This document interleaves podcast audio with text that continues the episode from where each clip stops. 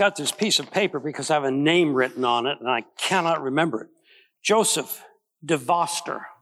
Can you say that? Joseph de Veuster.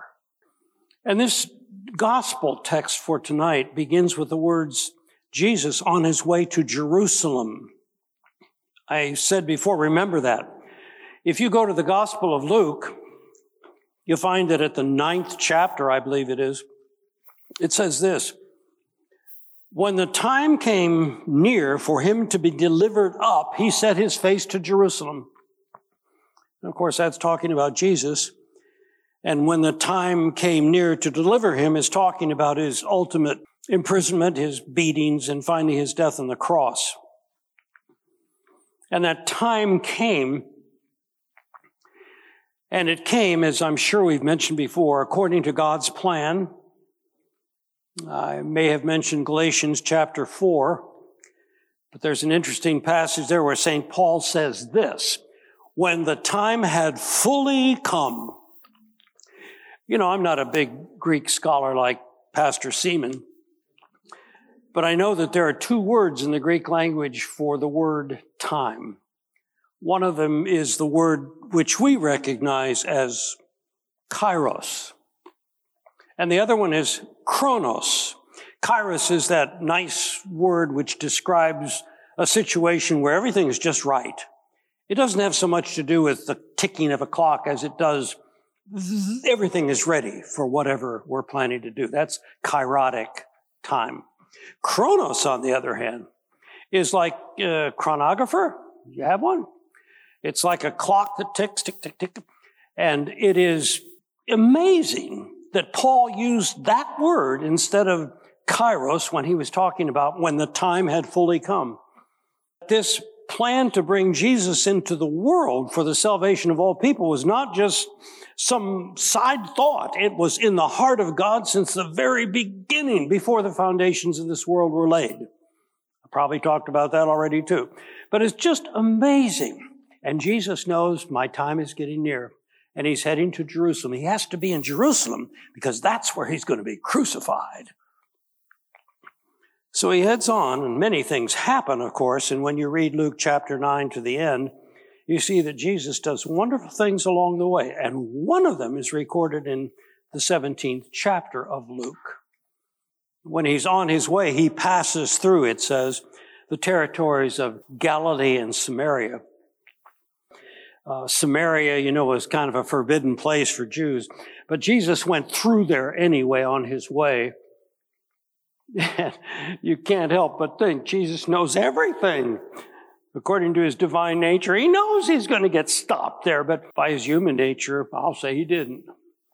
So he's going along in his human nature, and all of a sudden, he's affronted by these, these very brash and, and brazen lepers. And you can't get any worse than that, especially in those days. Have you ever heard that phrase, leprosy of sin? You know, I don't think that's biblical. I mean, I don't think that phrase is in the Bible at all. But it's a phrase that was, you know, adopted through the years by people that think leprosy is like sin. Once you got it, you're in bad, bad trouble.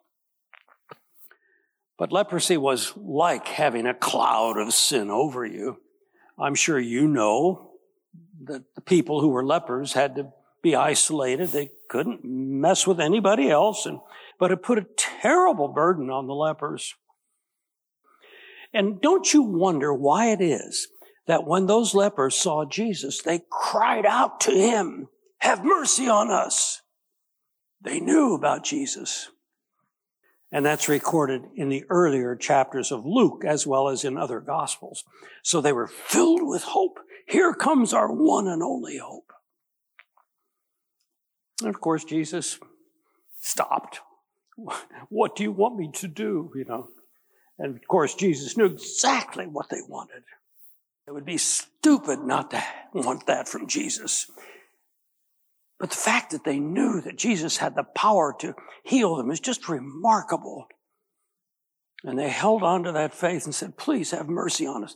You know, those words, have mercy on us, are familiar to some of you in the old Lutheran hymnal when we had the liturgy. the Latin names of the liturgical parts of the liturgy were up there. And when you came to Lord have mercy, Christ have mercy, it's Kyrie eleison. That's what it's called. Lord have mercy. And those are the words that they spoke. Kyrie eleison. Have mercy.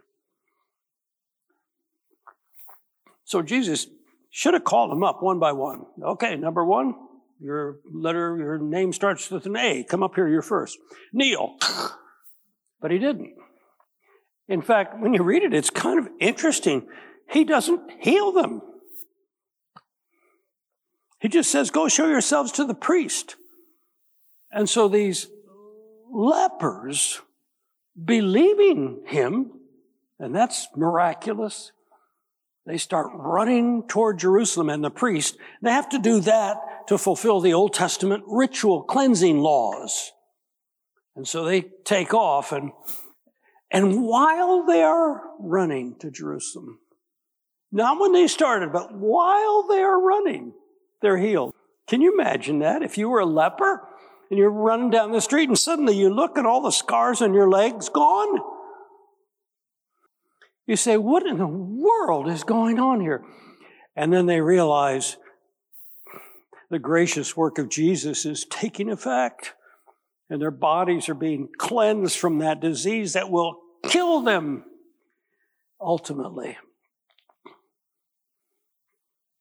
And then one of them stops.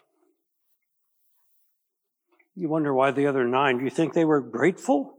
I think they probably were. How could they not be? But they just got too excited about it. But the one guy stopped and he said, Oh my goodness. And he runs back to Jesus and he kneels before him and he says, Thank you, thank you, thank you, thank you. And Jesus looks at him tenderly, loves this guy, and he says to him, Well, weren't there 10 cleansed? Of course there were, Jesus. Where are the other nine? Well, the answer is not given to us, obviously. The nine went to show themselves to the priest. I'm sure they did. And I'm sure that Jesus did not withhold his healing from them because they were not very smart. So they were released back into society and went their way. Who knows what happened to them? Don't you wonder about that sometime? People like that. Don't you wonder maybe if some of them ended up watching what Jesus did after that? Maybe even went to Jerusalem. Maybe they were even there when he was taken to the cross. I like to think that they had a relationship with Jesus, but whatever. The one is healed. And that's, that's the gospel lesson for Thanksgiving. And obviously the point is clear. We are to give thanks to God for all that he has given us. You know, leprosy is a terrible disease. It's also called Hansen's disease. And we don't have it anymore in our country. In fact, it's curable now. It wasn't curable just because we didn't have the medication, but now we do, and it's curable. You take a pill, and it goes away. It's like psoriasis, I guess. But at any rate, leprosy is not the physical problem that it used to be, but oh, did it used to be terrible. Have any of you ever heard of Joseph de Veuster? I hope not, because if you did, you'll ruin my whole sermon. But Joseph de Veuster was a pious Roman Catholic mm, would be priest.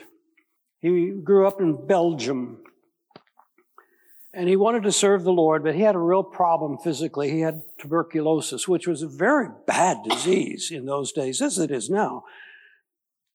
So he went and finally became, you know, a, a, um, a man that was in the seminary, let's say. He wanted to be a pastor or a priest. And I guess he finally graduated and was ordained a priest somewhere along the line.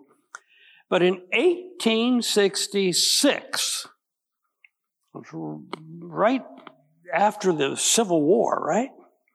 In 1866, this man, Joseph, now named Damien, and that may ring a bell, Father Damien. He's very famous. He's famous because in 1866, when he was just a young priest, who was suffering, by the way, from tuberculosis, he gave himself up to go and serve lepers. And where did he go? To Hawaii. How many of you have been to Hawaii? Yeah. Molokai? Well, it's one of the islands. On the northeastern shore of Molokai, there's this little village or whatever called Kala Pupa, I think it is. I don't have that name quite right, but it's Kala something. And in 1849 or 50 or so, the Hawaiian king proclaimed that that strip of land, which is utterly beautiful, would be set aside for lepers. Why do you do that? Because Hawaii was being hit by leprosy, which had come over from Europe, I guess, and there was no medicine. And if you got leprosy, that was it. You'd probably just finally die of it one day, just eat you apart. So the king of Hawaii, he put all of the lepers in his country, in Hawaii, on that strip of land in Molokai Island. And that became a leper colony.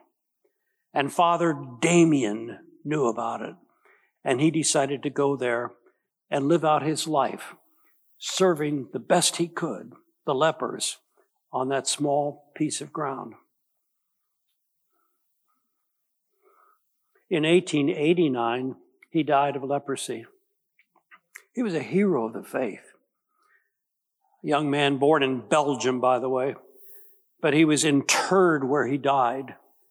And there was a mausoleum set up and so forth. And then in the 1950s, 30s, 40s, 50s, somewhere in there, the King of Belgium, who had heard the story of one of his citizens, was so moved, they'd had his body moved back to Belgium, where there is a place now where he is venerated as a saint. His right hand was kept in Hawaii and is buried in his original grave there. And that's Father Damien, who gave his life for the lepers. Well, we don't have leprosy. My dad thought he did. Your first pastor. He had psoriasis on his elbows and his knees. And my mother would get after him. She would say, put some Vaseline on it. Cover it up. My dad said, nah, don't worry about it, Florence. it's just a slight case of leprosy, but it doesn't exist anymore in our country. And if it does, you take a pill, it's gone. How God has been so gracious to us in so many ways. Another reason to thank Him for all of the medication and the medical help that we have in these days that we didn't have years ago. Well, what's the point of all this? I said before that leprosy of sin is not a biblical term. But despite that fact, many people refer to sin as leprosy. And it's kind of an apt comparison because the sin that we do comes from an inner state. And so the boils and sores of leprosy come from something on the inside. But we have something better than Father Damien we have Jesus, the Son of God, who came into our world and said, I got to help these people. And he did it when he healed the 10 lepers for sure, but he still does it. And if you've got something bothering you on the inside, your so called secret sin or whatever it is, know that God is totally aware of that, and you can't escape it. You hide it from others, but you can't escape it. And God in Jesus has covered it for you. And He looks you in the eye, in your heart, and He says, Go and sin no more. I heal you.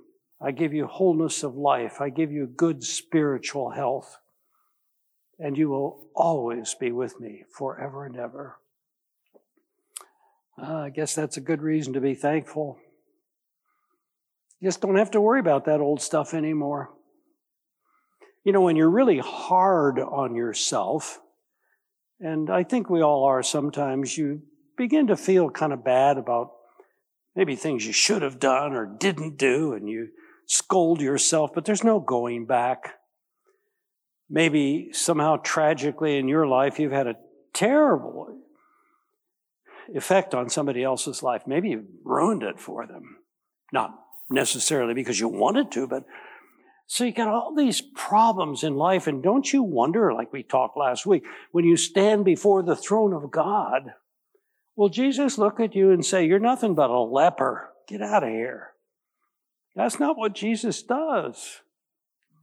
He heals. He says, Ah, you're clean as a whistle. Don't sweat it. And that's reason for us to be thankful today. So you can finish this sermon any way you want. But I think it's something to ponder. Be thankful, dear friends, in Christ. And as we say, go in peace, serve the Lord. Thanks be to God.